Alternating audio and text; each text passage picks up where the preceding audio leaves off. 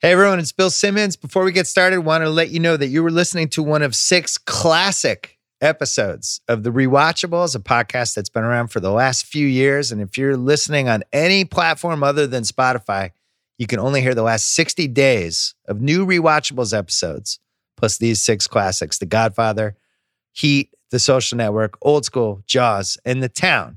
But for the entire archive, go to Spotify, where you can listen to every episode for free. Three depressed 30 somethings seek to relive their college days by starting a fraternity at Harrison College in upstate New York. What a good idea for a movie. Old school coming up right now.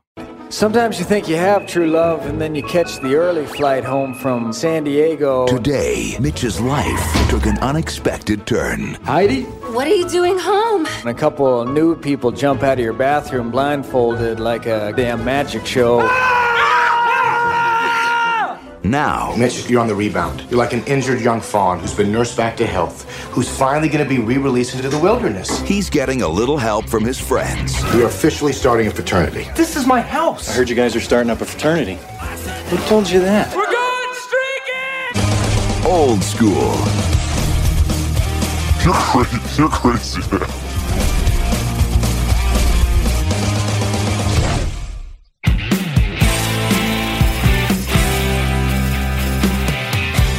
All right, I'm Bill Simmons. Sean Fennessy is here. Chris Ryan is here. Fennessy showed up this week after a devastating bad beat in the Godfather podcast with uh, not knowing where the Corleone compound was. We're going to do something we've never done before in the rewatchables. At the tail end of this, we're going to do uh, almost like Stat Boy and PTI, a couple of things we screwed up on the Godfather podcast. So it was the most important podcast of all of our lives. I regret nothing. If this is just a way for you to just relitigate the things that we roasted you about, I'm going to be disappointed in you. You roasted yourselves, my friends. You you listen, history remembers that you think Frank Sinatra isn't cool. We're gonna get to that later. Let's talk about old school. It came out in 2003. It uh, was weirdly an important movie for Will Ferrell, who Definitely. had not had a hit movie Yeah. and had been on SNL at that point since October 1995, which is seven and a half years, and had transcended the show and is one of the best cast members they've ever had. I talked about that with Adam McKay on my podcast this week, but could not translate it into movies. And it was hitting a point where it was like, is this going to happen? And then it happened. He had never had a starring role though. This is the first time he really took on a big role in a movie. You don't count Night of the Roxbury? I guess that's true. I guess Night at the Roxbury was there, By but the way, I, I, I stand for that movie. I bet you do. I do. I like that movie. not really my thing. You're right. Night at the Roxbury, but he was really funny in Austin Powers. He was Yeah. really funny in Zoolander. I believe I've broken my leg. But it's like he was he going to be this bit player cameo guy who comes in and just does incredible two minutes and then is out of the movie or Given not. the way that he owned SNL, it's not surprising that he owns movies now. It's not surprising now. It was a question because we had had massive SNL cast members and it hadn't translated, especially on the female side, where, you know, Sandler, I think it translated. Farley, it really translated for one movie that is such like a loud, great Tommy Boy. com- comedy Mm-hmm. that it feels like he had this great movie career and he really didn't. And by the time he died, he was, you know, making bit parts and dirty work and he was in that terrible Matthew Perry movie. Yeah. Um, Mike Myers had translated. It's hit or miss. Farrell, it seems so obvious now it should have translated. I don't know what happened for Well, those six years. It's funny. He did something. He tried to do the Mike Myers playbook. He tried to take a character from the show and make a movie out of it, and that was not successful. He didn't have a Wayne's World. And then five years go by before Old School comes Mhm. along, and then this character kind of is the template for all the characters he would play in a movie. You know, like sweet, dumb, loud, like beta boy. the switch can go off and Yeah. he's He can get- whatever. he can freak out at Yeah. any time. and also that uh, the the madness of domesticity, Mm-hmm. like Mhm. the way in which like his like some of my favorite uh, SNL characters he played, like the the the Dodge Stratus guy, you Get know what I off the mean? shed Get off the guy. shed! Yeah, Yeah. like that kind of like suburban insanity. Yeah. was something that he was really good at tapping into, and that's that's what Frank the Tank kind of is. Dodge Stratus and Apex. Yeah, he Great really sketch. did. Frank the Tank is kind of the Dodge Stratus extension. So this also basically started the frat pack, which is a term I don't use in my everyday life. It seems like more of a media term. It's than, uh, invented, an I think. actual term. It's Yeah. invented. I don't think anybody really calls it that. But there is an era that we discussed a little bit on the Wedding Crashers pod. This sets off an era from 03 all the way through 09, the R rated comedy boom. Mhm. Old school, 40 year old virgin, Wedding Crashers, Super Bad, Step Brothers, Knocked Up, Forgetting Sarah Marshall, The Hangover. And when I hadn't watched Old School in a couple years, it's rated R. It's it's it's, Oh, yeah. Yeah. it's it owns it early and it's just the way it is. And it was kind of refreshing. Yeah. Uh, Yeah. that I think I'd watched it on cable with my kid and I had forgotten how R was. It is in keeping with the kind of every 10 to 15 years frat movie that we now get. You know, we we had Animal House, we have Revenge of the Nerds, we have PCU, we have there's every 10 or 12 years there's another movie that fits right into this mold. And th- these movies have to be R to be effective. If they're not R, they're it's yeah, there's kinda hard no make way to them do funny. this PG 13. And, you know, I mean, like, I, I think that there's a lot of, they, they, Todd Phillips and Scott Armstrong worked on this movie uh, with Ivan Reitman, and it has a lot of, it owes a lot to the Ivan Reitman comedies of the 80s. Totally. Yeah, and there was if you go back, this is this movie's the son of those movies. And there is a run basically that starts with Animal House and goes all the way, I'm gonna say to like 83, 84 range, where it's like comedy plus nudity. Yeah, when Mhm. Stripes. Stripes has one, Caddyshack, Mhm. um, Easy Money with Rodney Dangerfield. Like Sure. there, there's a Yeah. bunch of them. Bachelor Revenge of the Party. Nerds. Bachelor Party, Yeah. Revenge of the Nerds. There's always nudity, and it was just kind of came with the territory. And you know, the mindset was like, let's let's give guys what they want. They want to laugh and they want to see some nudity. Mhm. And it was just a different era. Horror movies were like that too. Horror movies always had nude scenes back yeah, then. like, yeah. And, then there And- were like, there was like Kentucky Fried Movie. When was that? yeah, that It was was in mid the seventies. mid-seventies, Yeah. Yeah. But I mean, the, so those movie, this movie, and the movies that came after it, especially the Judd Apatow movies, I felt like became kind of meta commentaries on those movies that came before. Mhm. You know, the fact that Mm-hmm. No the, question. the stars of these movies are in their 30s and they're reflecting on this like Arrested Development is itself like kind of a comment on why we're still interested in these movies. And then you even see with that Apatow generation, guys like when they do Pineapple Express, they're basically trying to make their version of Midnight Run or 48 Hours or those kinds of action comedies, thriller True. comedies from the 80s, you know? the era right before that. Well, there's two eras right before. One is the let's turn all the SNL characters into, Yep. into a movie, which was happening. And then there was also, I would call it like a silly era where it's like Sandler and Jim Carrey, Mhm. Yeah. and it's Ace like these Ventura. movies are funny. There's, I don't think there's nudity in any of them. They're more juvenile. Yeah. You know? They're movies that my son by age six had seen all of them, Yeah.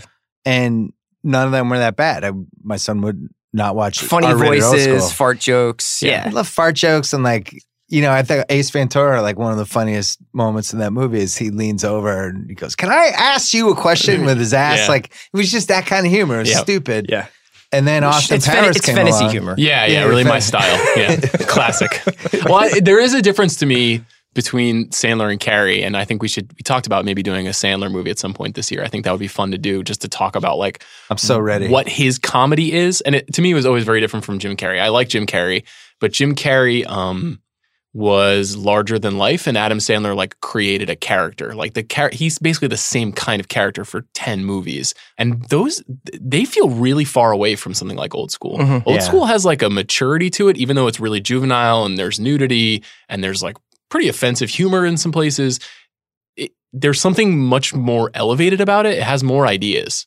Well, and the Farrelly brothers should get some credit here too, because you're talking about Dumb and Dumber, Kingpin, um, Outside Providence, which I love, which isn't in the traditional sense. Something and About there's Mary. something about Mary, Yeah. which is one of the most successful comedies of all time. Yep. All of those kind of laid the ground for uh, Road Trip, Yep.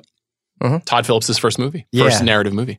and then what would eventually happen with the R-rated ones coming. So Before he this really was starts in the primarily late 90s. working in experimental film. No, he was working in documentary. I know.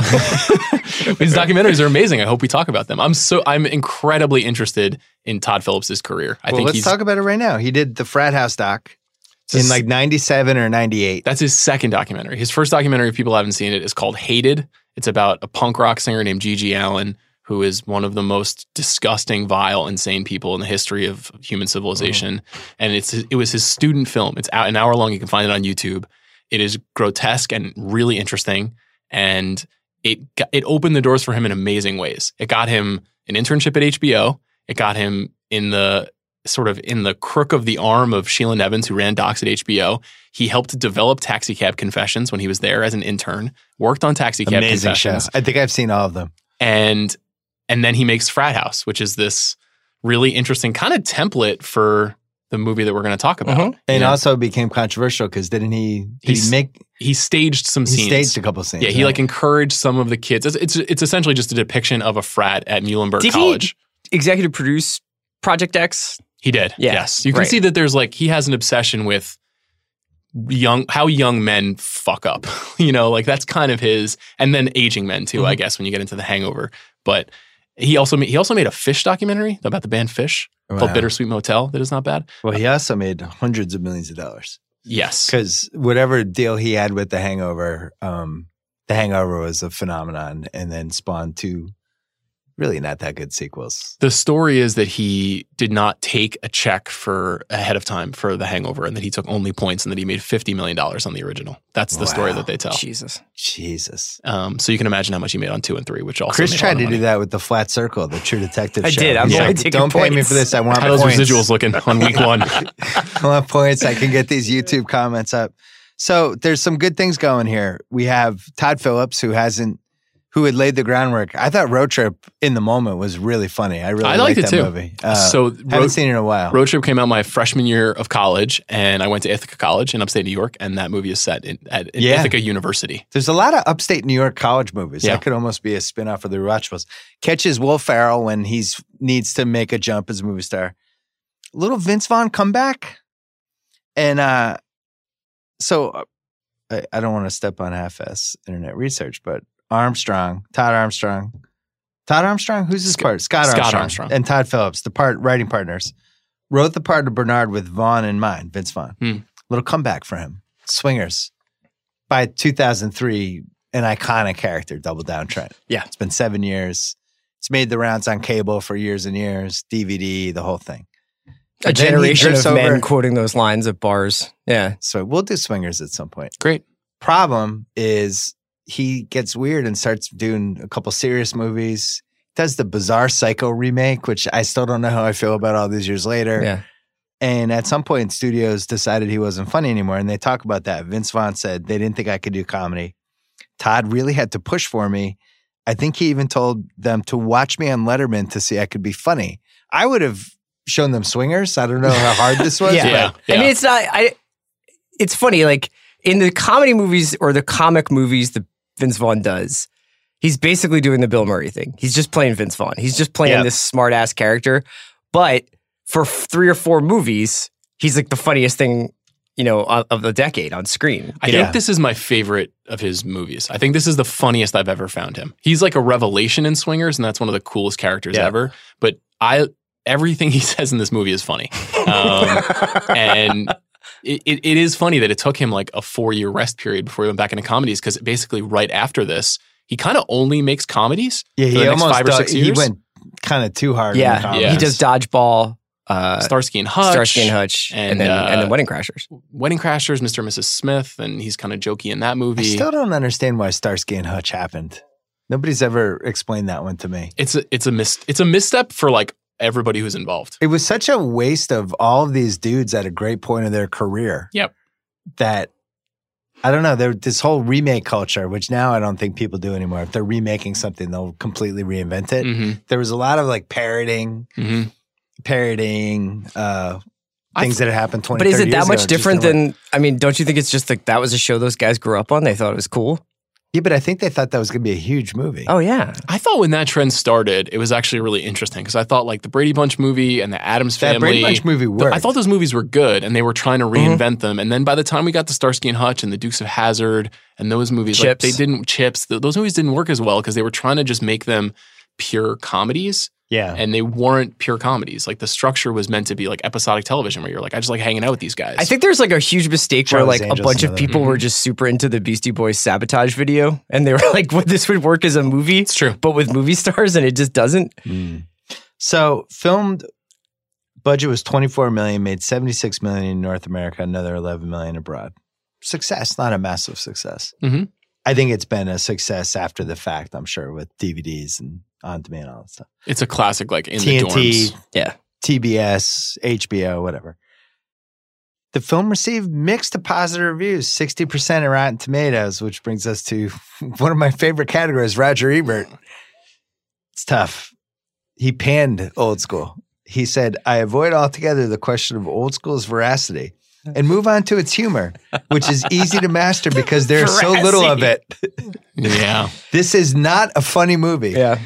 That was one of his sentences. So Tough beat for Roger. my take on He's Raj. 0 for 2 in 2018. he's n- never to be trusted on comedies. That's just a general rule. I Mm. don't really, I don't look to him. I don't really look to many film critics. with I would say comedies. that comedy in general is a different thing, difficult thing to write critically about. yes, because yes. you're just essentially if it's if it's funny, there's not a ton to say else besides this is really funny. yeah. the idea of even making a gesture towards the veracity of a movie like this is how you know Roger Ebert is not looking at this movie correctly. Yeah. Because who cares? Like Yeah, who that's it's cares? a it is a stunt comedy. That's the whole point.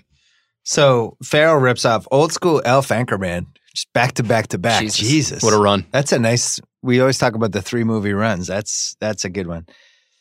And then uh that's it. Then we're off. And movies are really funny here for about six seven years, and we had a nice little run. Things are so different now. Yeah. It's weird to think about a time when every year you could count on three or four movies being really, really funny and big hits. Um, that's Whoa. it's not the case right now. Where comedy is going, we, we're not going to litigate on this one. And in fact, we don't want to spend this podcast talking about would this have worked in 2019 because we did that a little too much probably in the Wedding Crashers pod. The reality is every era is different. This movie is fucking funny. Agree. And I don't care. It's just funny. What this is the way it came out in 2003. Shit happens. All right, we're gonna get to the categories. Most rewatchable scene. Interesting. I have four. You guys might want to add one. Frank the Tank at Mitchapalooza Mhm. that whole stretch, ending with the streaking and and the ladies soon as it driving hits your and lips. Yep. slowly realizing Yeah. it's Bring your green hat. blowjob class. That scene's incredible. Okay. Dart gun birthday party. Yeah. Or that's how I would describe. Would you that one. include also the regifting of the of the bread maker for the third time in there? in dark gun birthday party? Yeah, like does, is Yeah. it the whole birthday party? Yeah. Okay, I think it's the whole birthday party. And then blue dies during a KY wrestling match. Uh huh. Does that also lead into Blues funeral, The funeral. and and Yeah. Will Ferrell singing? yeah. Um, man, I have a lot of other. I have a lot of other nominations. ones, Go ahead. Give me some. I'm gonna go uh, when they're first meeting in the kitchen at uh, at Luke Wilson's new place. Earmuffs? Earmuffs. Earmuffs and also him fucking walking around with a hockey stick and just destroying things, and uh, just that that first introduction to the concept of the movie. But their their interplay is I I've, I think I've watched that scene eight times this week, and just everybody knows the guy who would who would pick up the hockey stick. And like while you're having a conversation, would just start being like Chris Chilios all of a sudden. You're just like, "What are you? What's your fucking problem? Like, put the hockey stick down. We're having a conversation." So the guy with the bat, like, "Hey, this is cool, huh?" Like, yeah, then you're just afraid something's going to break the whole time. I had that in moments. I didn't have that first scene. Okay. I guess it's a short scene, but it, it could definitely be in there. Um, I really like the first time we meet Jeremy Piven's character. Jeez. Cheese, like that whole bit is very, very funny, and it's a it's a weirdly good Piven performance. As Yeah. he's kind of like subverting his PCU character. You know, like he's old enough now to be the dean and not the the flunk older flunky at a college. No entourage yet, by the way. Oh, it's pre entourage. It's pre entourage. It was a year he hadn't. I was going to talk about his toupee later, but he hadn't figured out the right toupee yet. and uh, So I like that one. I really like uh, even just the opening setup with going home to Juliette Lewis, and she's got two people in the bathroom, and then Todd Phillips shows up Do you at want the me door. to tell you this is the first time, or do you want me to tell you this is the truth? really good Juliette Lewis performance in Yeah. this movie. She's Yeah. funny. I had her. We're getting to her Okay, later. okay. But yeah, I think. That So sounds I, great. I wanted to put the Juliette Lewis scene in most rewatchable scene, but I didn't want you to think I, I was a weirdo. it's just I a thought good that scene. was so funny. It's a great 'Cause comedy. We've seen that. We've seen versions of that so many times where the guy walks home and hears noises in the bedroom, and it's like, "What's going on in there?" Yeah, And They then take that it one, to it's the- like, oh, she's just watching porn. Well, that's weird. And then all of a sudden, people are coming out with blindfolds. Yeah. It's great. really good Luke Wilson performance in that scene. It's like, no, let's go with this. Yeah, yeah, this is a turn on. Is this what you do when I'm away? Yeah, I think it's probably my favorite Juliette Lewis performance I- Mm, no, uh, for the of the grown Natural up Born versions. Killers. yeah, got to be natural born killers in California. Yeah, but she freaks me out. I don't like when she's. I'm gonna go on the lam with a serial killer, and I haven't eaten Yeah. in ten weeks. Juliette Lewis. She's just always been really funny, and this I feel like this is her first real comedy. yeah, she was. There's some rom com she was in where she's like the friend and she's really good in that. Okay. That I'm blanking on. But I I, I agree. I think she's an untapped resource. Totally. She was. I mean, she was tapped on camping this year, unfortunately. Oh, Uh, for which- yeah, sadly. Whole whole other conversation. Yeah, it seems like about 10 years ago, there's some HBO show she could have been the helm of and would have been really good and had all of these things that could have happened with her. Uh, so what's the most rewatchable, Chris? I'm gonna go with I'm gonna go with the hockey stick scene. Over over Frank the Tank's resurgence? Yeah. Wow. I'm going Frank the Tank. When Frank the Tank comes back to life, I'm there every time.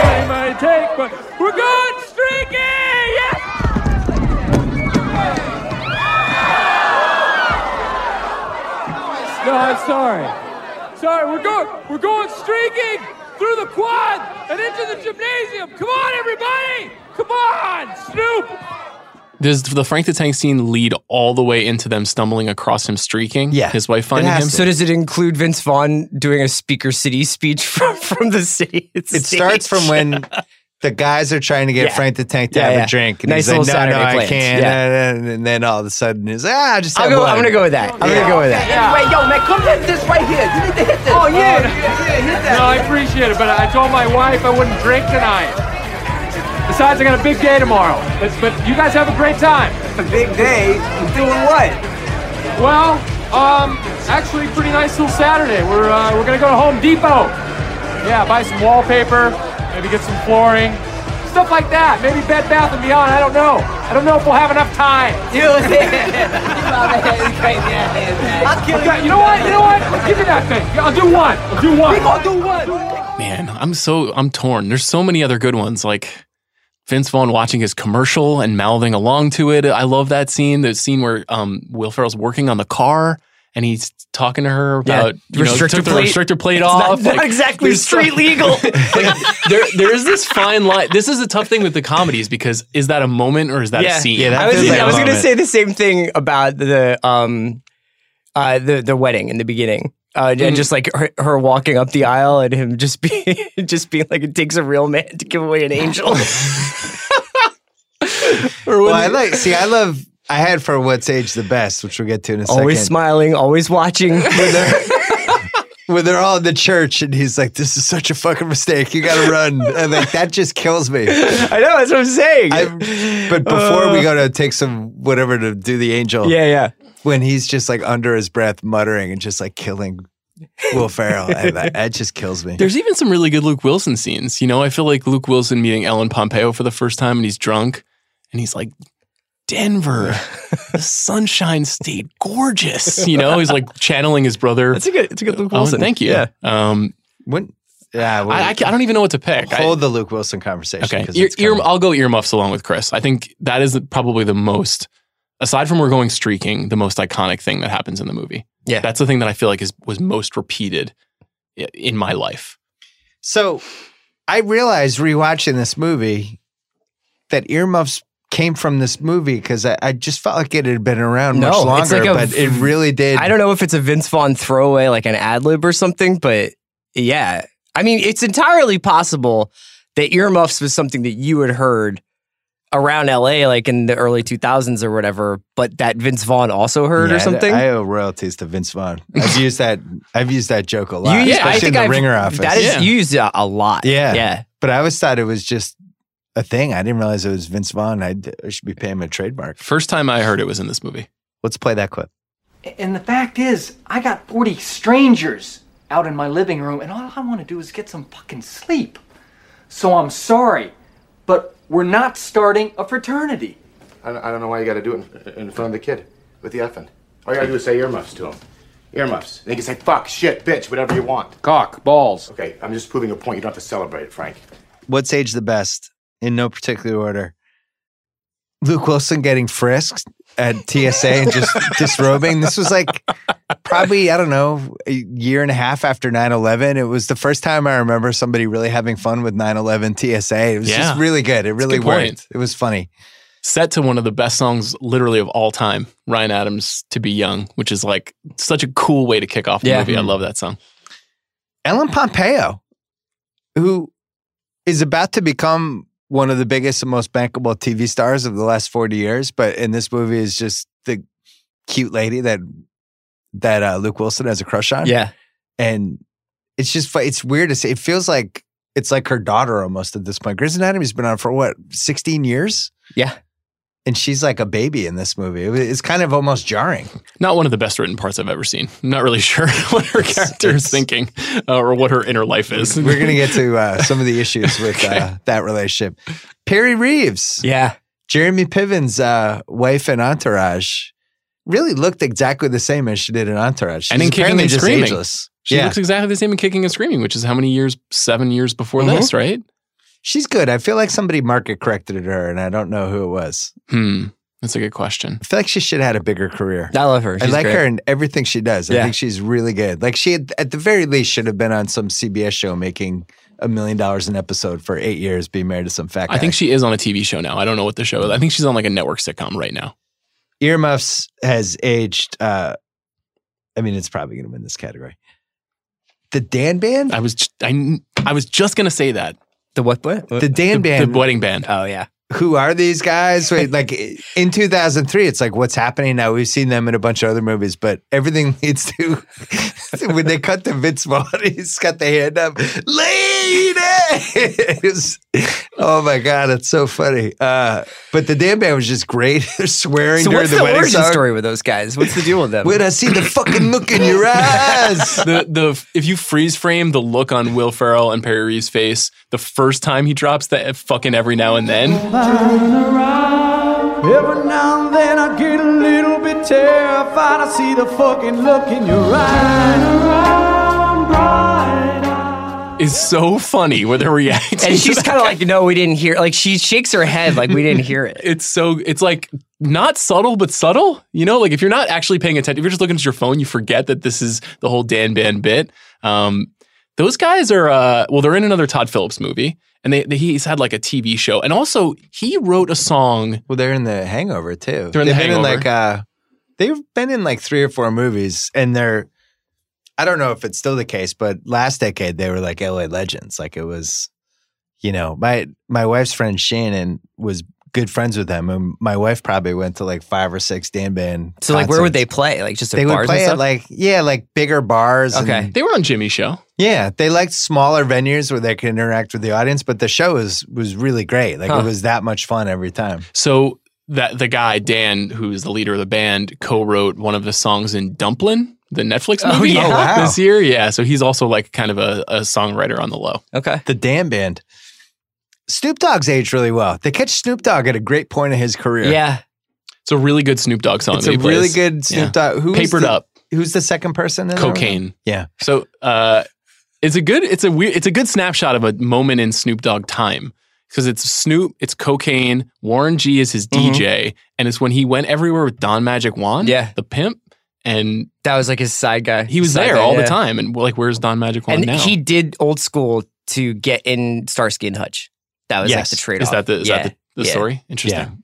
That, that's why, because it's actually like, why is he in this? Yeah. And, well, it's also just like one of those things in movies where you're just like, what the fuck are we doing? Like a four minute musical performance in this Yeah. movie? Melissa McCarthy made a movie last year called Life of the Party that is basically like a solo old school about how she goes back to school, Yeah. she joins a sorority, and it ends in a sort of a similar old school fashion with a Christina Aguilera performance.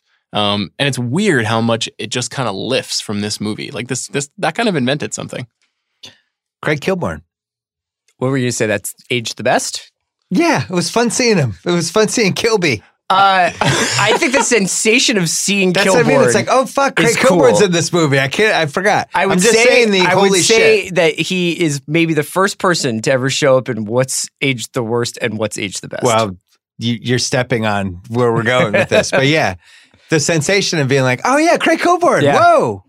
Uh, it's really weird to see Vince Vaughn and Will Ferrell throwing 100 and Craig Kilborn like completely unable to act. Like it's staggering how like terror. He's like funny and his character is is um obviously like complicated, but he he really can't act. Like he's just not an actor and you can really tell because you've got a lot of super professional people around him. so do you, do you know if that I was thought it like was an good gimmick option for him at the time? Was that like a thing he was thinking about doing?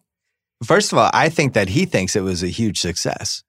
I mean, it, it was in a way. It's a very memorable character. He's kind of a great Mark. shitheel. Mark. Yeah. He's in two scenes Yeah. and then he crashes in the closing credits. Right. But But he's like he's reading his lines like he would read Daily Show jokes, and like that's not how you act. Even in a comedy, that's not how you I act. think this is really a dissection of. Well, I Listen, thought there's about some it. reason he hasn't kept acting. It's true. That's true. I liked him as stunt ca- for, as far as stunt casting goes. It worked.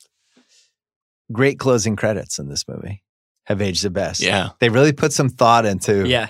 uh, I did check it out if you haven't seen the closing credits of this movie, America. But it ends with the first thing is Kilborn crashes while he's smoking a cigarette, goes over a bridge and kills a fly fishing Jeremy Piven. And the Amazing. car blows up. Both of them die, and then there's a couple other things too. But it lasts. It's like two and a half minutes of closing credits. Basically, Can you remember the first time somebody did that where they put kind of story inside the credits? It's very common in comedies. Like, I don't think this was necessarily the first I one. want to say, God, I haven't seen Porky's in so long, but I want to say the closing credits were all the bloopers. One Yeah. of the movies from back then did just bloopers as the closing Mm. credits. Smoking the Bandit, not Smoking the Bandit, uh, Cannonball Run. Did Yeah, it. they that's Yes. the, that is the blooper reel. Yeah, so maybe and then that there was are before ones where I Porky's. think that they do like what happened to the people after the movie ended, kind of like a quick scene of like that oh, was and then Animal, they got married. Animal Right, House invented right. Yeah. or invented making fun of that Yeah. whole thing. and then he, Todd Phillips, like masters this with the Hangover closing credits. That's like one of the best closing credits ever with the Polaroids. Yeah. that's such a genius. I would say that's for me. That's the number one closing credits of all time. so funny. I 'Cause remember it's- loving that. it was a really good movie, and I actually thought the closing credits, the first time in the theater, actually pushed it to a whole other level. Yeah, you walk I out. was like, that's rocking. actually my favorite part of the movie. And then Yeah. you walk it out. And then uh, the soundtrack. So we got Papered Up, Paid in Full, Fun Night, Dust in the Wind, Hungry Like the Wolf, Gonna Make You Sweat, The Sound of Silence, Here I Go Again, Total Eclipse of the Heart, and Lady. It's a fucking murderers row And Master of weird Puppets. music. Yeah, Metallica. yeah. Yeah. And I mean, here I go again. I think has played four times. That's a, that's a lot of Whitesnake. so that's how Age the Best. What uh what do you have, Chris? What's Age the Best? Not Craig Kilborn for you. Not Craig Kilgorn Gorn for me. Um, I don't know. This is, I think this is the best Luke Wilson. I think this Do is you think the, his performance Wow, is I'm aged this, the losing and, best? Wilson this, and, is the this and best. Tenenbaums are the two. That's this. That's the alpha and the omega of Luke Wilson. Yeah, Because he was a good everyman for a while. And Do you want to have this conversation now? w- what category were you going to save it for? Probably unanswerable questions at the end. okay. Okay, let's hold. We'll, we'll save Okay. it. What do you think is aged the best? I mean, it obviously literally launches Will Ferrell to become probably my favorite comedy star of the century. I think he's made he's made me laugh more at movies than anybody else since 2000. So that's pretty good legacy. I would say earmuffs is age of the best. Yeah. Okay. Earmuffs. Because people still say it. It's it's really in there and you don't feel like you're just being the loser who's saying a movie line. It's actually just part of conversation. Yeah, now, that's true. Earmuffs. Yeah, it's like Kleenex. It's just taken over. Yeah. What's age the worst? Uh, Can I ask you a philosophical question about this? yeah. Because you know we're going to keep doing comedies, and we I, all ju- like I just these wanna zip movies. through it. I, I made it a very short list. But is what's age the worst? What's become offensive now, or what just seems kind of like antiquated? Because there's a difference to me. You know, like sometimes an action scene in a movie will just like look like shit, and they would never make it that way if a Right. movie Like was if you made see a in 1984. gunfight in the 70s, it's just red paint all over a guy. Exactly. I think it's it's what's age the worst. What's age what's age poorly? Yeah. what does that mean? Well, in, Just in this means- case, it would be Elisha Cuthbert's character aging the least, I think. Well, Probably. I, I had her at the top of the list. She's in high school. Okay. That's probably a bigger problem these days. Could be an issue. Kilborn's acting. It's tough. Brutal. Piven's toupee. He really had to go back to the shop and figure out a better look. I think he looks great. Why is Ari Lang in this movie? It's a it's a misuse of Artie Lang. That's what I mean. And Why Matt is he in Walsh, this too. movie? Yeah, two of the funniest guys. Why is Artie Lang in this movie? Probably a favor. I mean, he got. I'm sure he needed the money at It's the like- time. Artie, you're going to be in this movie. Don't make any jokes and play this completely serious. Bizarre. What year is Dirty Work? Is Dirty, Work after 98. this? I'd, Oh, I'll nine- ride Dirty Work to the death. Dirty Work's funny. So this is after Dirty Work. It's like five years after. That's depressing. He's on Howard Stern at this point, I think. Yeah, It's tough. weird. It's like I don't know why he's in it. And then uh James Carville. Mm, It's aged the worst two different ways. One, he's just kind of like, why is he in this? Yeah. And then yeah. two, it's 16 years later. So if you're Craig, you're like, who's that? I don't even know who that is. One of the flaws of the movie, I think, is when it starts to become too much like back to school you know, where there's like Yeah, a there's, like- competition element to it. But that happens in a lot of these movies where like that also happens in Stripes where they actually go to war. and you're just like, why why is this happening? Mm. Yeah. I just want to go back to the basic training stuff. I think Animal House started it, Mhm. and then the next ten years of comedies ripped off, where it's like there has to be some sort of conflict scene that you win. Then that died, and then it came back with this. They- It's, I mean, re- honestly, the uh, the last fifteen minutes of trying to figure out how to get back, and it's entertaining, but it, it's it's okay. It's, not it's bad. ill-conceived. Yeah, it just they, It could have for- been better. It forces you to have like stunts like the Carville thing because it's like, how do we make this actually interesting? You know, Craig. Do you know who James Carville is? Mainly just from Bill Hader on SNL. amazing. yeah, See, there you go.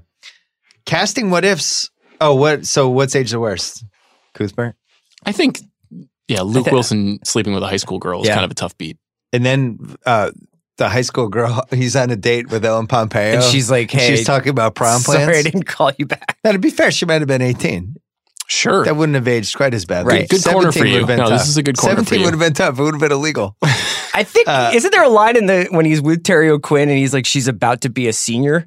yeah, that's tough. She's She- seven months away from college, Oh, okay. I believe is what he says. Yeah. This is kind of a Stefania Simonetti uh, Godfather situation, you know? Chris It's- learning it's- about the Sicilian child bride. I, I knew I knew about this It's a little going into murkier. it. Yeah. yeah, She's either 17 or 18. Either way, not great. not great. Casting what ifs. I have none. Not It's a a lot zero. of uh not a lot of info. looked. Yeah. Not a lot of info. They None- wrote it for Vaughn. What's weird is there's been so many oral histories about movies. I thought for sure there would be the old school oral history, and there is none. There's no drama here.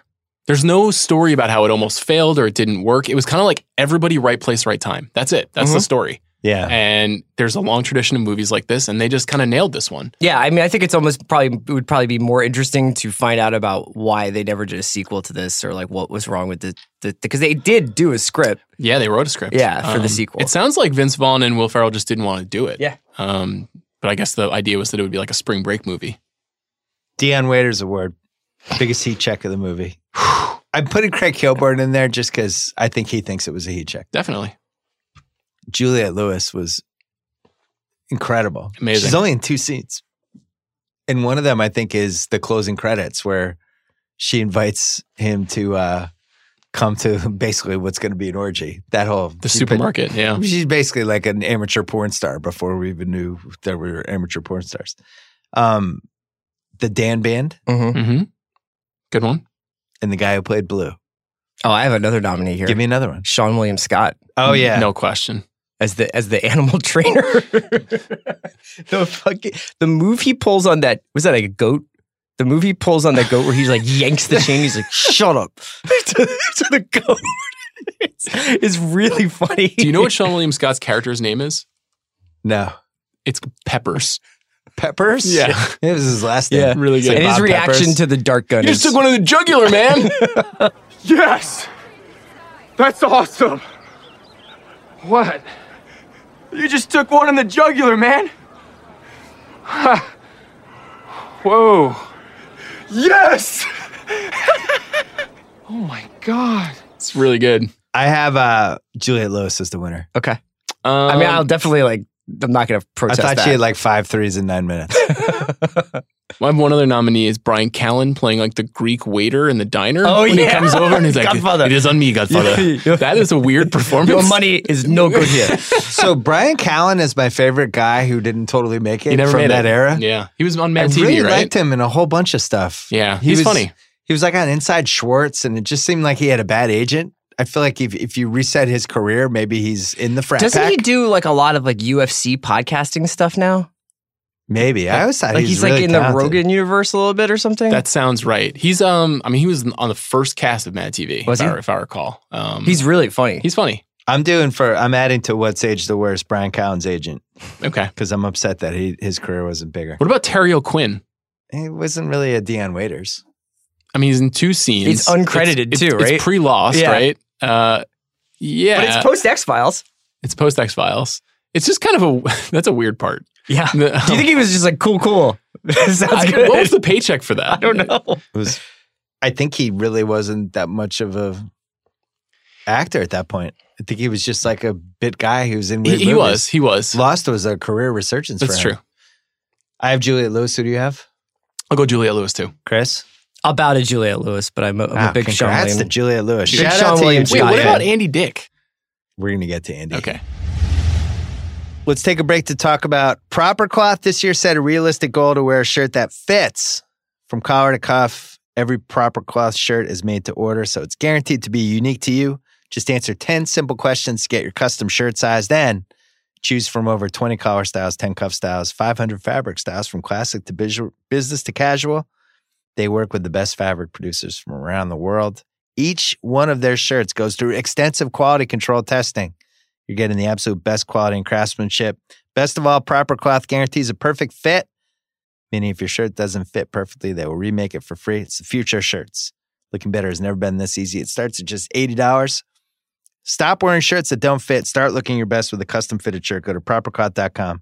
Rewatchables. I'm sorry, slash rewatchables today. Propercloth.com slash rewatchables. Enter gift code rewatchables to save $20 on your first shirt. And since we're here, Sean Fantasy's The Big Picture. Uh, Yes. Oscars race is coming, and you guys did another podcast without me. LA movies, fuck you, fuck both of you. Okay, that's Uh, Oh, very top civil. five Did LA you see my movies. list?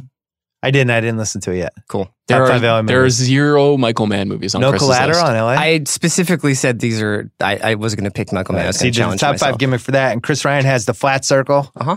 True Detective after show Sunday premiering nights. Sunday night. Yeah. and you're high on this True Detective season. I am high on this. I'm High on your own supply. I am. You wouldn't get the straight answer from me anyway, but it's a it's a good show. and you have the watch, I do Monday and, and Thursday. you have the Ringer group chat. I do Thursdays. You're doing a lot. Should I write you a note? I He always believed in you, Chris. always believed in you. Chris. He always thought you could be the next Indiana Jones. half-assed internet research. In 2006, a sequel called Old School Dose was written by Scott Armstrong, Dose. but turned down by original stars Will Ferrell and Vince Vaughn. The story concerned the aging fraternity going to spring break. Farrell said in 2008, I read the script, some super funny set pieces, but I don't know. I think Vince had the same reaction. We're just doing kind of the same thing again. We went to spring break, but we've got to find this guy who's the head of a fraternity. Once again, funny things. It's just once again us back in a fraternity setting. It felt like it was repeating. Maybe I'm overthinking it. I just felt like I would have seen old school dose of sad. It probably would have been bad. I wish that it happened. Maybe Netflix can just bring everyone back for $175 million. Well, The Hangover 2 is a tough beat, and The Hangover 3 is close to an abomination. So uh, I, I'm not sure that I really need Yeah, an like oh. old school 2. Of all the Old movies, school dose. Oh. of Dose, these excuse movies me. around this time, so Wedding Crashers, Old School, I don't know, Dodgeball. Comedy sequels don't work. But which of these did you want a sequel for the most? Like, which would you want? Like Wedding Crashers two? Would you want Dodgeball two? Would you want Old School two? Old school Oh, too. I'm, in- I'm into that one the most. I don't, I don't, I, I rarely want this. You know, I mean, what's a great comedy sequel in the history of movies? Austin Powers. Okay, that's pretty good. Caddyshack 2 is, was one of the biggest tragedies of 1985 or Oh, whatever year that was. This actually came up with McKay, and I loved when you were talking to McKay and he brought up Wayne's World 2, which I think I might have even brought up on this podcast before, Yeah. but I think is Wayne a World, Wayne's genius World movie. 2 is solid. Really fun. Anchorman 2 is going to have a life as soon as it gets off Epics. Yeah.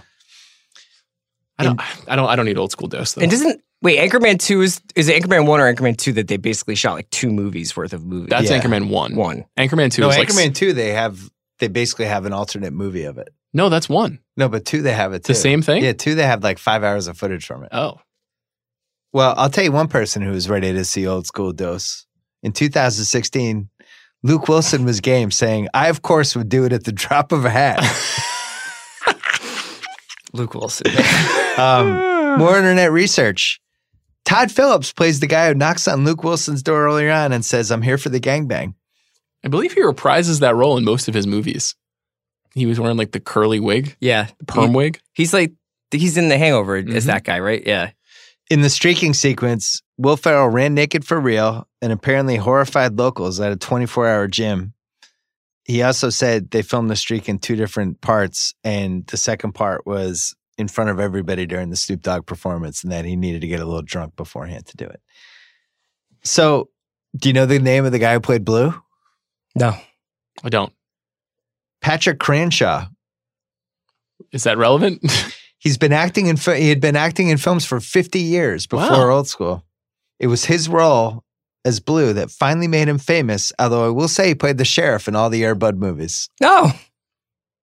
So there you go for that. He died shortly after the movie, like about four years later. The house that Wilson's friends transformed into the home of their new fraternity is a real residential house located in Pasadena Quite obviously. on Bushnell Avenue. It's like so obviously LA. It's been used for three Michael J. Fox movies. Really? Can you name them? Doc Hollywood. Nope. Um, hmm. This is a really good question. Yeah, thanks. Back to the Future. Ding. Um, The I mean, Secret of My ha- Success. I was going to say The Secret of My Success. That's New York, You- though. How do you not guess Back to the Future too? Oh, Back to the All Future right. 2. Jesus. Okay. Is it Back to the Future 3 as well? No. Okay.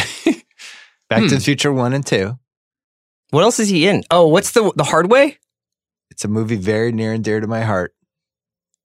oh, Teen Wolf. Teen Wolf. Of course. You should buy that house. Jay Fox just banging out movies that on seems like a Bushnell more Avenue. attainable place to get than the Boogie Nights house. I w- I'm just going Re- to just redfin it right now. I just want to go over there. I'll, I'll redfin it after. I, I think it was the neighborhood. I don't know if it was the exact house. It was a two block stretch. Okay. So yeah, there you go.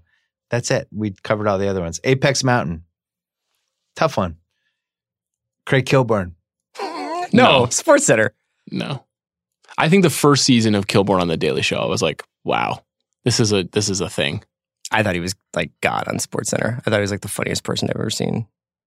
I think first year Daily Show was what I would go for. I will say that Kilborn probably thinks this was his Apex Mountain because he had the CBS late night show and the old school cameo. And people love this movie and But they here's the thing, liked it's him not in a it. cameo. He's like a he has like a part in this movie. I would say this is where it starts to fall apart for Craig Kilborn. Uh, Will I Fer- also really like Craig Kilborn, don't get me wrong. I like him too. He's been on this podcast uh, or my podcast. Will Farrell. Can't be his Apex Mountain. What's his what's his Apex Mountain? I think it's Anchorman. Is it It's Anchorman? Making that movie, having that movie succeed, which is it's insane. You could, yeah, it has to be his movie career. Something from his movie career has to be the apex because the SNL apex is 2000 when he's doing strategery as Bush and all that stuff. Yeah. It's a Vince tough one. Vaughn. I say yes. I say this is not only the best he's ever been, but this peak, 'cause revives it's the him. run of of dodgeball this this dodgeball and, and wedding crashers and Yeah. it's I, he gets out from under like doing the cell and stuff like that I'm gonna go Wedding Crashers, which I think was a year later Okay, because and that was a bigger now hit. it's not a fluke. Now Yeah. it's like, wow, Vince Vaughn is one of the biggest stars we have. And then like right around then also started dating Jennifer Aniston, maybe, not maybe, when they were filming the breakup and That's he's right. on the cover of Us Weekly all the time. And it just felt like he was like one of the biggest stars in the world there for a year and a half. okay, And I it's buy been that. an A-lister for a long time. Luke Wilson. i think so because it's right around here is the run for him that is actually like the mainstream run where it's like legally blonde to charlie's angels this i'm not necessarily saying i like those movies more than bottle rocket or tenenbaums but, But I'm, he was he was a bankable. He was like- getting the lead you're like, oh. lead white guy roles. like in lot a of different movies. era this guy's in the harrison ford zone Oh wow. Jesus. don't you think so Uh, that's blasphemous. That was a what you heat just check. said. Jesus. Uh, i'm just that's like a wild take. First Frank in a Sinatra's not different era. handsome, and now you don't Luke think Luke, Wilson's- that's what Luke Wilson's career trajectory no, is? he's a comedy actor. He's like Charles Grodin or something. He's Harrison Ford. What? Like, he's not. He's not a action leading man. Harrison Ford's an action leading man. I he became one. I don't know. yeah, he always. I mean, he was Han Solo. I think that there's something about Luke Wilson that has like the kind of like Let's have rugged the Luke Wilson conversation now. Okay, I don't think he's very good. in and this I- movie or across I the just board. think in general, I think there's a little. I think he kind of lucked out with some of being in the right movies in the right times, kind of things. I think he is the beneficiary of having a c- very creative brother, um, and and forging a partnership with Owen and Wes Anderson, and those guys put him in position to succeed a few times. He's very good in Bottle Rocket because he plays this kind of doe-eyed, Mhm. innocent type, and he's kind of been replicating. He replicates that in Charlie's Angels, in Legally Blonde, in this movie where he's kind of like, "I'm just a regular guy," you know. I'm not- overwhelmed by all this. I don't Yeah. know. I actually, I nah. Let's wait till probably and answer all questions. I'm not as big. he of is a regular guy. Like that's a guy who loves to have No, beers apparently, he's Harrison Ford. and Well, I love his persona now and play golf. as like a gu- as like a He's like a, linchpin spokesman of for the like Callaways. cricket golf shirt shirts. Yes. Yeah, right. he Like, loves golf. He loves bourbon. He loves hanging out. You know, he's like that kind of dude. You definitely could stumble upon him at a semi-private course on a Thursday morning, just kind of maybe hanging with a Tecate. You know, He's a great guy. seems like a great hang. have you ever met him? I haven't met him. I'm excited to see The Fugitive with Luke Wilson, directed by Chris Ryan, though. You guys, I, I don't think you're you're reading me right. That was but a heat okay. check. So you said, Oh, I think Luke when Wilson the is- tables get turned on Chris Ryan, all of a sudden everyone else is a dick. did you say? So let me just get make sure I have it right. Uh, You're saying Luke Wilson is better than Harrison Ford and Frank Sinatra. I'm saying that they, that they fucked up by not waiting to make Star Wars when Luke Wilson was around so that he I- I could gotcha. play Han So Solo. you think there was an action movie path for Luke Wilson that wasn't explored properly? Yeah, I don't know if I don't know if I think I think if Luke Wilson had stayed in game shape, I think there's a there is like an action movie path for him. Yes. Okay. Craig, did you hear Chris Ryan say that Luke Wilson could have been Harrison Ford? verbatim. yeah, all right. So we all heard that. It's good stuff. Elisha Cuthbert. No, 24, 20, season one, right? Yeah, but 24 season one was like that this uh, year? Uh-huh. It was like 2001. She's been on that show a couple years. Then is in old school. It feels like this is about as good as it got. Uh, I was is always a huge what's the fan. best? What's just just briefly? Is it? Do you think it's Girl Next Door? Is her best performance? Because that wasn't a good movie. She's though. incredible on Happy Endings. I don't know if you guys watched that show. yeah. I really liked her. I actually thought She's her great. career should have been she's more still significant. she's still around. She's on the ranch. I feel like she should have been. I'm I'm a, Classic. I'm a this is a great podcast from you. ranch. She's on the ranch. Let me tell you something. In another life, the ranch is popular though. It is popular. Elisha Cuthbert could have been Elaine May. Let me just tell you something. Wow. it's good stuff. Yeah. This is a I good new do- bit from you. I do feel like Unreasonable comps. Yeah. she could have headlined. Chris Ryan's unreasonable comps is well, good. let me ask you because I think everybody likes her. Mm-hmm. hmm Why couldn't she have had that kind of Drew Barrymore rom com where she just made like three straight rom coms? Because they stopped making those movies right, when she got popular. so that's what killed Yeah. her. Those rom coms died right when she was moving into the about to make rom coms. She pretty much never made another comedy after The Girl Next Door, which is weird. Big 'cause- screen. Big screen. Yeah. She obviously went to television, but she's she's got like a comic timing and she's If you- charming. she's like really, really, really, really good on Happy Endings. If you guys haven't watched Happy Endings, I think it's on Hulu. It's really super. Hmm. I Funny. think she's good in this movie. Yeah. like uh, the her whole vibe the whole time, and I don't know. She's what funny. a uh, that's that's such like a the cast of of Girl Next Door is like a real Paul Dano. light, like lightning in a bottle Yeah. movie. Yeah, You want to vamp on the ranch for 20 minutes? no, okay. Okay. But I'll vamp on Girl Next Door because Oliphant's in that too. Yeah. He's good. it's a movie that should have worked, and when you study the IMDb of it, you wonder why it didn't. But it just didn't. I thought it was pretty funny. It was fine. Uh, Never the Girl Next totally Door got has there. six credited screenwriters. So Does always, it? always a red flag. But so does Armageddon. The Let me Joe- tell you, those six guys could have been William Goldman in the right era. Patrick Cranshaw, Apex Mountain. Probably. Probably. He went out high. Did we not mention You're My Boy Blue and What's Age the Best? And Blue! Yes, sir. Do you trust that I do not want to see you die here tonight? Sir, yes, sir. Blue, you're my boy! Thank you, sir. Because You're My Boy Blue, along with Earmuffs, is in the lexicon. Yeah, I had it for best quote, but I guess we should have mentioned "You're My Boy Blue" for And Pulaski is part of Yes. that. Well, we did the bet though. What's the best scene? It was the whole blue. yeah, dying. that's true. That's true. But we should have mentioned. We should have given a special shout out to "You're My Boy Blue." And Spanish was funny too for some reason. Him Yeah. just repeatedly calling some random guy Spanish. Joey Pants Award. A lot of nominees. I, I gotta say, it's got to go to that guy from Mad Men. I don't know what that guy's name is. He's Jeremy Piven's henchman in this movie. Then he ended up on Mad Men the last couple years, and he's just one of those guys. He's been in stuff. I Yeah. don't know what his name is. Wait, is this the Joey Pants Award you're talking about? The Joey Pants Award. I have I think I have the winner here. more than that guy from Mad Men? What I is think, that guy's well, name? It's more just because really far background player in this movie who wound up kind of showing up at Patrick Adams, who plays guitar during Dust in the Wind, is the star of Suits. oh wow. Yeah. Oh, yeah, yeah, yeah. Yeah. That's a good one. That's interesting. Hold on. I'm trying to figure out who the. That's a very, very deep You cast. know that here. guy from Mad Men? He's very distinct No, he plays looking. the he plays the com- he plays Bobby Barrett's husband. He's the mean comedian in the first Yeah. season Yeah. of Mad Men. What is he's also so memorable in um, Mulholland Drive, where he tells the story in the diner and then they go behind the, the dumpster in the back. He's in something else too. He keeps popping up. He's definitely one of those guys. Would this movie have been better with Trey Buscemi or Michael K. Williams? his Oh, name hold is, his name his name is Patrick Fischler. Patrick Fischler. Very, See, I very didn't know good, that. very good um, character actor. That's how you win the Joey Pants Award when I have no idea what your name is, but Yeah. I can name nine things you've been in. Treo Buscemi or Michael K. Williams? I think Buscemi maybe could have played the principal. Mm-hmm. I think Treo definitely could have Trey been, would have like, been a great frat member. in the frat. Like Yeah. he's just a mute guy they pulled in, doesn't say much, but he's intimidating. Michael K. Williams, I don't I don't know how he fits in this movie. Would have been weird. I'm not sure if I ever thought this movie needed one of those three guys. Yeah, I probably didn't. tough cat tough category for this one. It's, uh, I don't think anybody really fits the bill. Saul Saul Robinek, Saul Rubinek, they knew. It comes down to me is Sean William Scott and Adam and uh, Andy Dick. I'm gonna go Andy Dick here. I think he Don't really- sleep on Sean William Scott. Really going for it. but Andy Dick With, really like, the bad wig maximized- on. Yeah, Andy Dick's out of his mind in this in that one scene though. He's out of his mind. He may have literally been out of his mind He at this may- time. Yeah. Uh, yeah, I guess it's probably Andy Dick. There are a lot of moments where Farrell is really going for it, though. Yeah, You know, we're going streaking at the top of his lungs is pretty pretty Rubinek esque. I love the speech Farrell gives, uh, or like what he says to those guys when they have the cinder blocks tied to their dicks. Yeah. He's like, "Do you believe that I don't want to see you get hurt?" Yeah, that's good. Uh, yeah, I would say Andy Dick. Okay. Picking nits.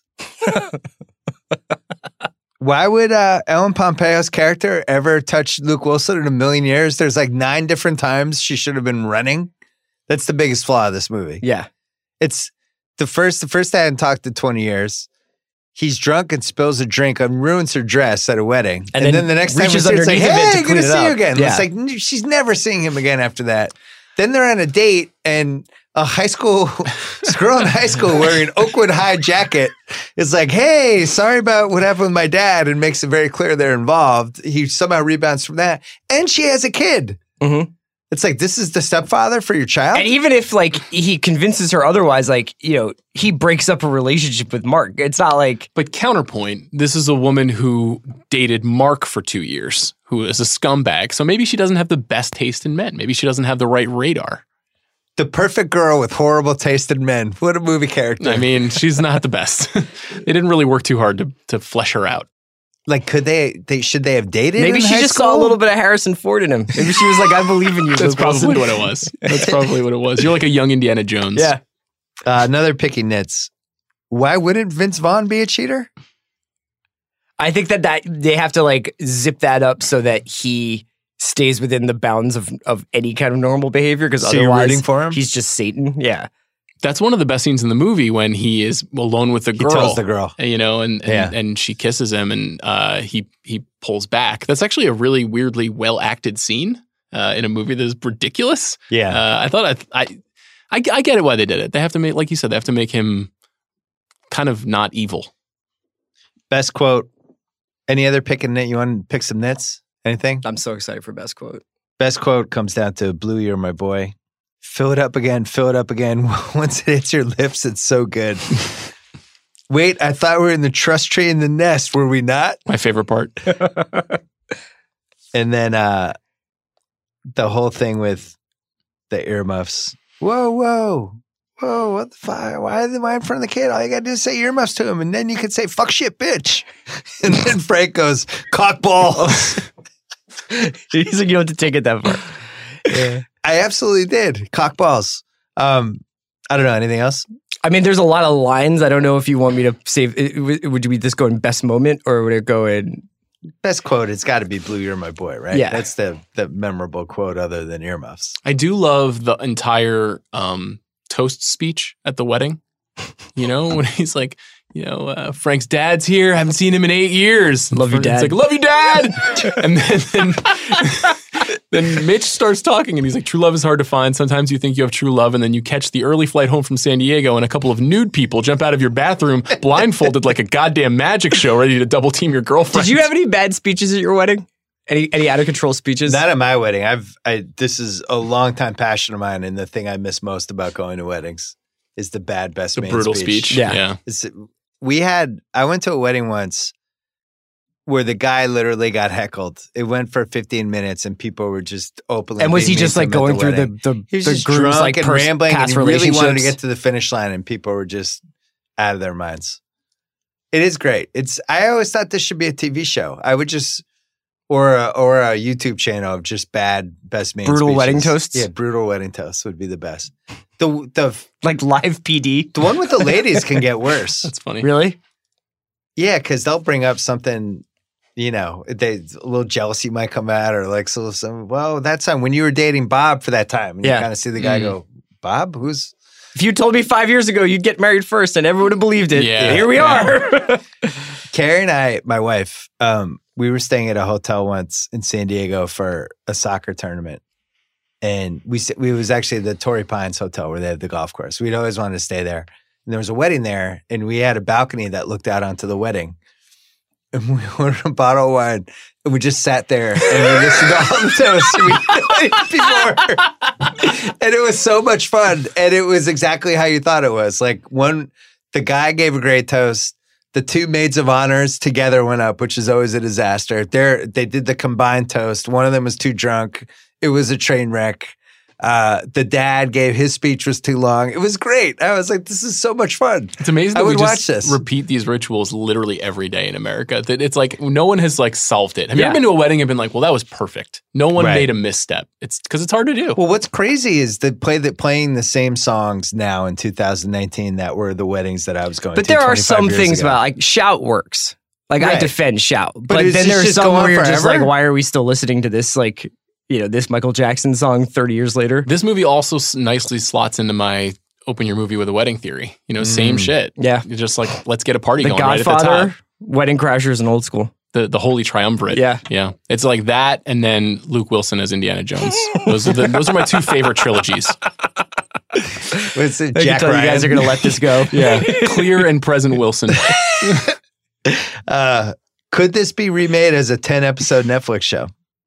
Uh, so we've seen this re- we've seen this movie get made over and over Mm-hmm. again where somebody goes back to college. You even mentioned Melissa McCarthy last year. I haven't even seen that. My kids really like that movie. Yeah, it's funny.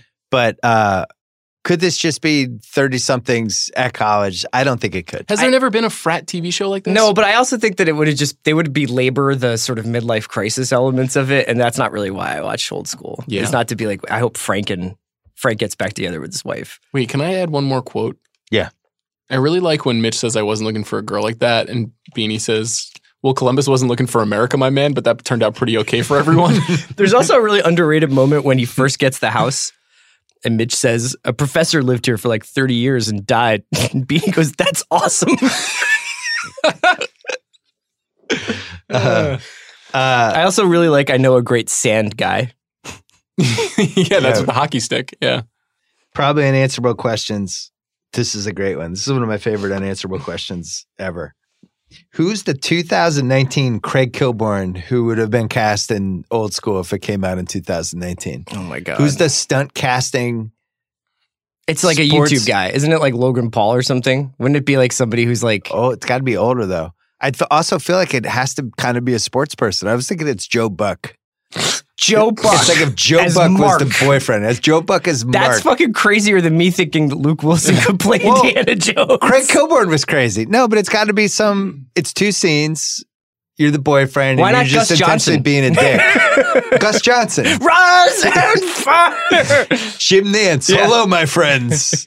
Um, Who is it? I well, don't what know. are you trying to nail? Like somebody who is unexpected or who is like a broadcaster? I was saying an unexpected person from the TV sports. What about Mark Jackson? Jeff Van Gundy. Yeah. Mama, there goes that man. Would it be like Trevor Noah? Somebody who doesn't act, but it has to be somebody I who's know who it famous. is. Who is it? It's Jalen. It's Jalen Rose. Jalen. well, he my would never do that God. though. That's Jalen's a good one That though. would be great. I do it. Tell him to call me. That's funny. Um, probably an answerable question. Could they have improved the Luke Wilson spot? Wow. Well, you guys fucking definitely not Harrison stabbed Ford. me in the back. so not we can cross Harrison Ford off the list because we have the stronger Harrison Ford. Would this movie have been better with Owen Wilson as the star? Yeah, Yes. the Juliet Littman said So the thi- same thing to me. This just goes before we back started. to the Luke Wilson conversation. Okay. I think he's a little bit born on third base in this movie. There's other people in this role that I would have wanted more. I don't know. I I, I like him. He's- He, you, this is not a role where you can do any more than what he does. he needs to be like a little. He needs to be both smart and a little spaced out. You know, One of my favorite things about this movie is inexplicably like I know they're supposed to obviously have had a lot of like frat parties and stuff, but there's a couple of scenes where like inexplicably a character looks brutally hungover, and you can tell it's because the actor is brutally hungover. Like when they meet in the diner and uh, uh, Vince Vaughn's paying for breakfast with all the guys, Yeah. he looks like j- like his night just ended. And it's like I love that look that Lu- Luke Wilson has for most of this movie, where he's just like circles under his eyes, Yeah. And all the guys are coming up to me like Godfather, Godfather, and it, I, I think he just really does like had six I natty didn't lights mention last the night. Godfather thing, but that part's pretty funny too. yeah. And also, they say that in front of E- Ellen Pompeo, who is still nonplussed. It's, but still it's like the this might post be- fight. It's might like be the stepfather. It's a for my great child. like Fight Club joke. It's like Yeah. Mm-hmm. a great like you don't talk about this out, Mhm. outside of don't talk to me about this at work. I, I, I, I'm sure you could improve upon Luke Wilson, but I don't. I wouldn't change him. I can't. I love the Sunshine State. Gorgeous, you know, Gorgeous. Oh, gorgeous. That scene is great. Okay. Um, the only I can, other I can tell you're unanswerable coming question. around in my way of thinking on this. Uh, no, it's one of the worst takes I've ever heard on a podcast. It's staggering that you said that about Harrison Ford. But that's we're going to move on. We won't bring this up on every other episode of this show. Frank Sinatra is fucking handsome. That's all I can tell you. guys. I mean, you're next. You know that, I right? know, I know, you I got know. one. I got one. I know. Who won the movie?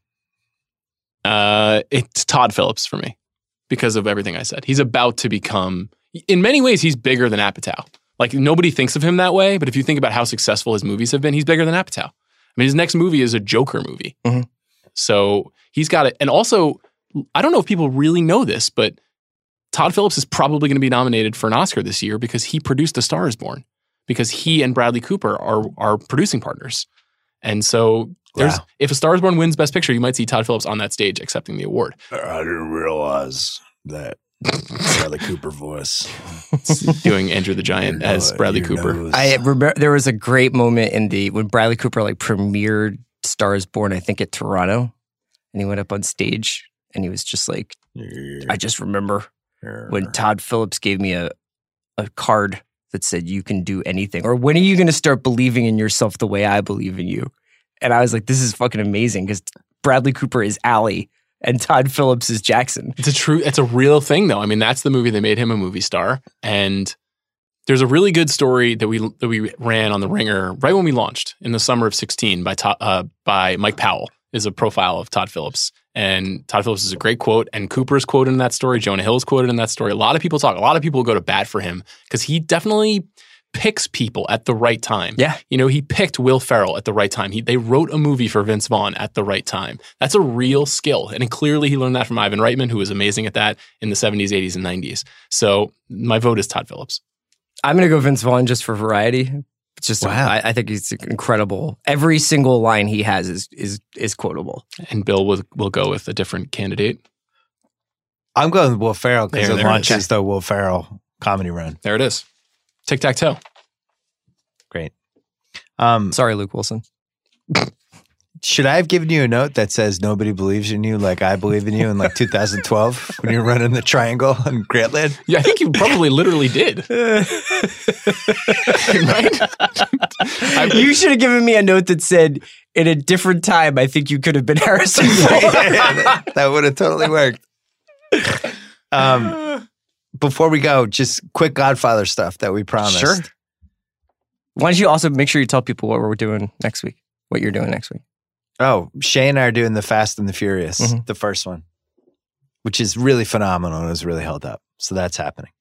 Um, biggest biggest beat of Fantasy's career.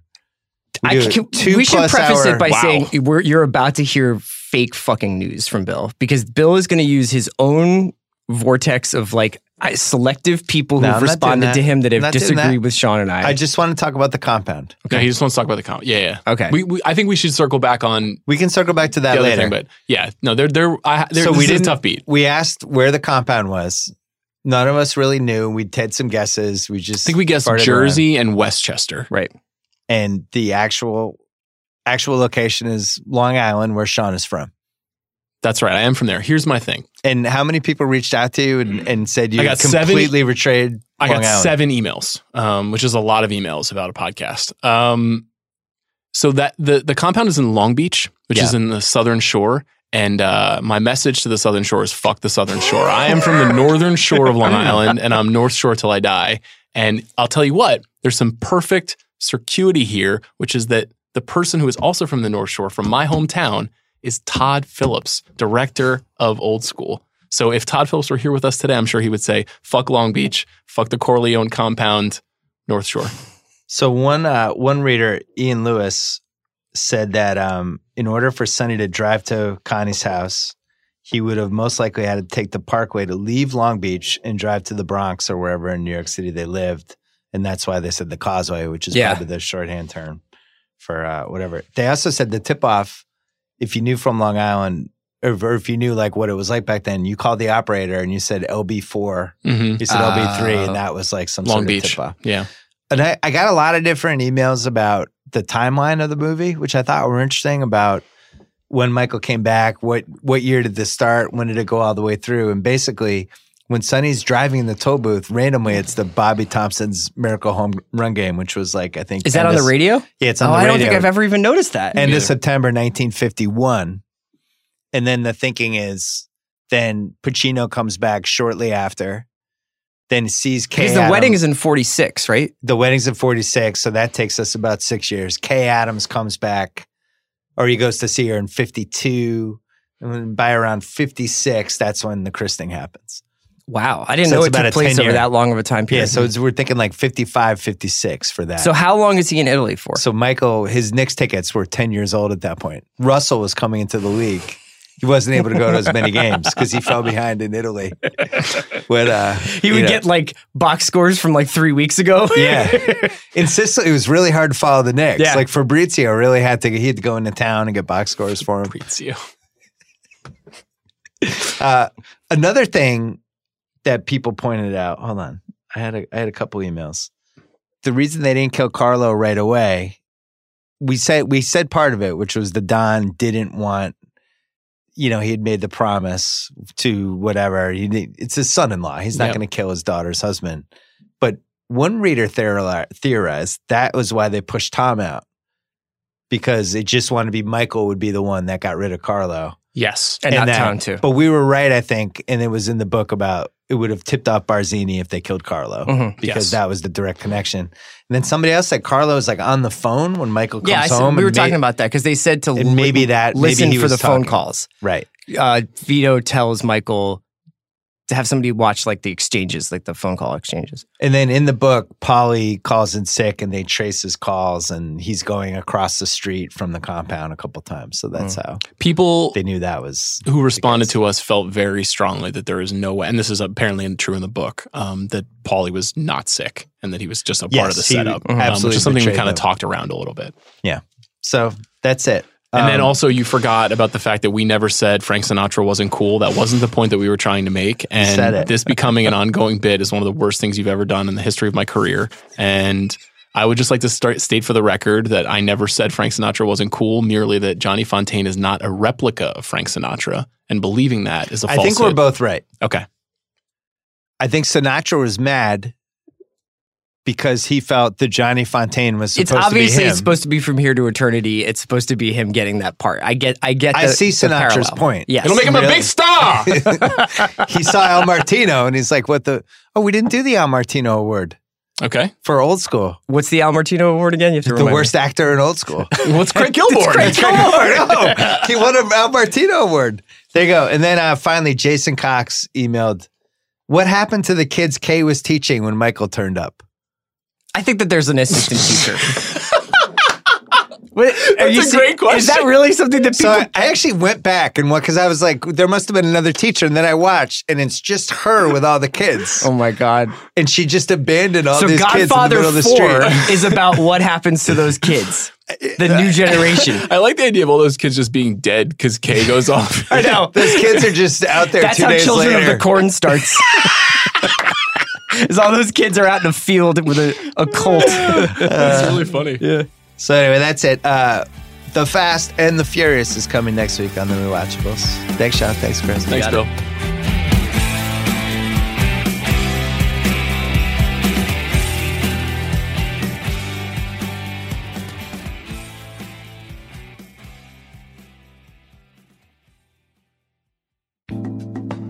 All right, thanks to The Flat Circle, Chris Ryan's new True Detective show, appearing on all Ringer platforms following the first episode and second episode. yeah, True so they Detective, put it's two a up double on header. Sunday. Yeah.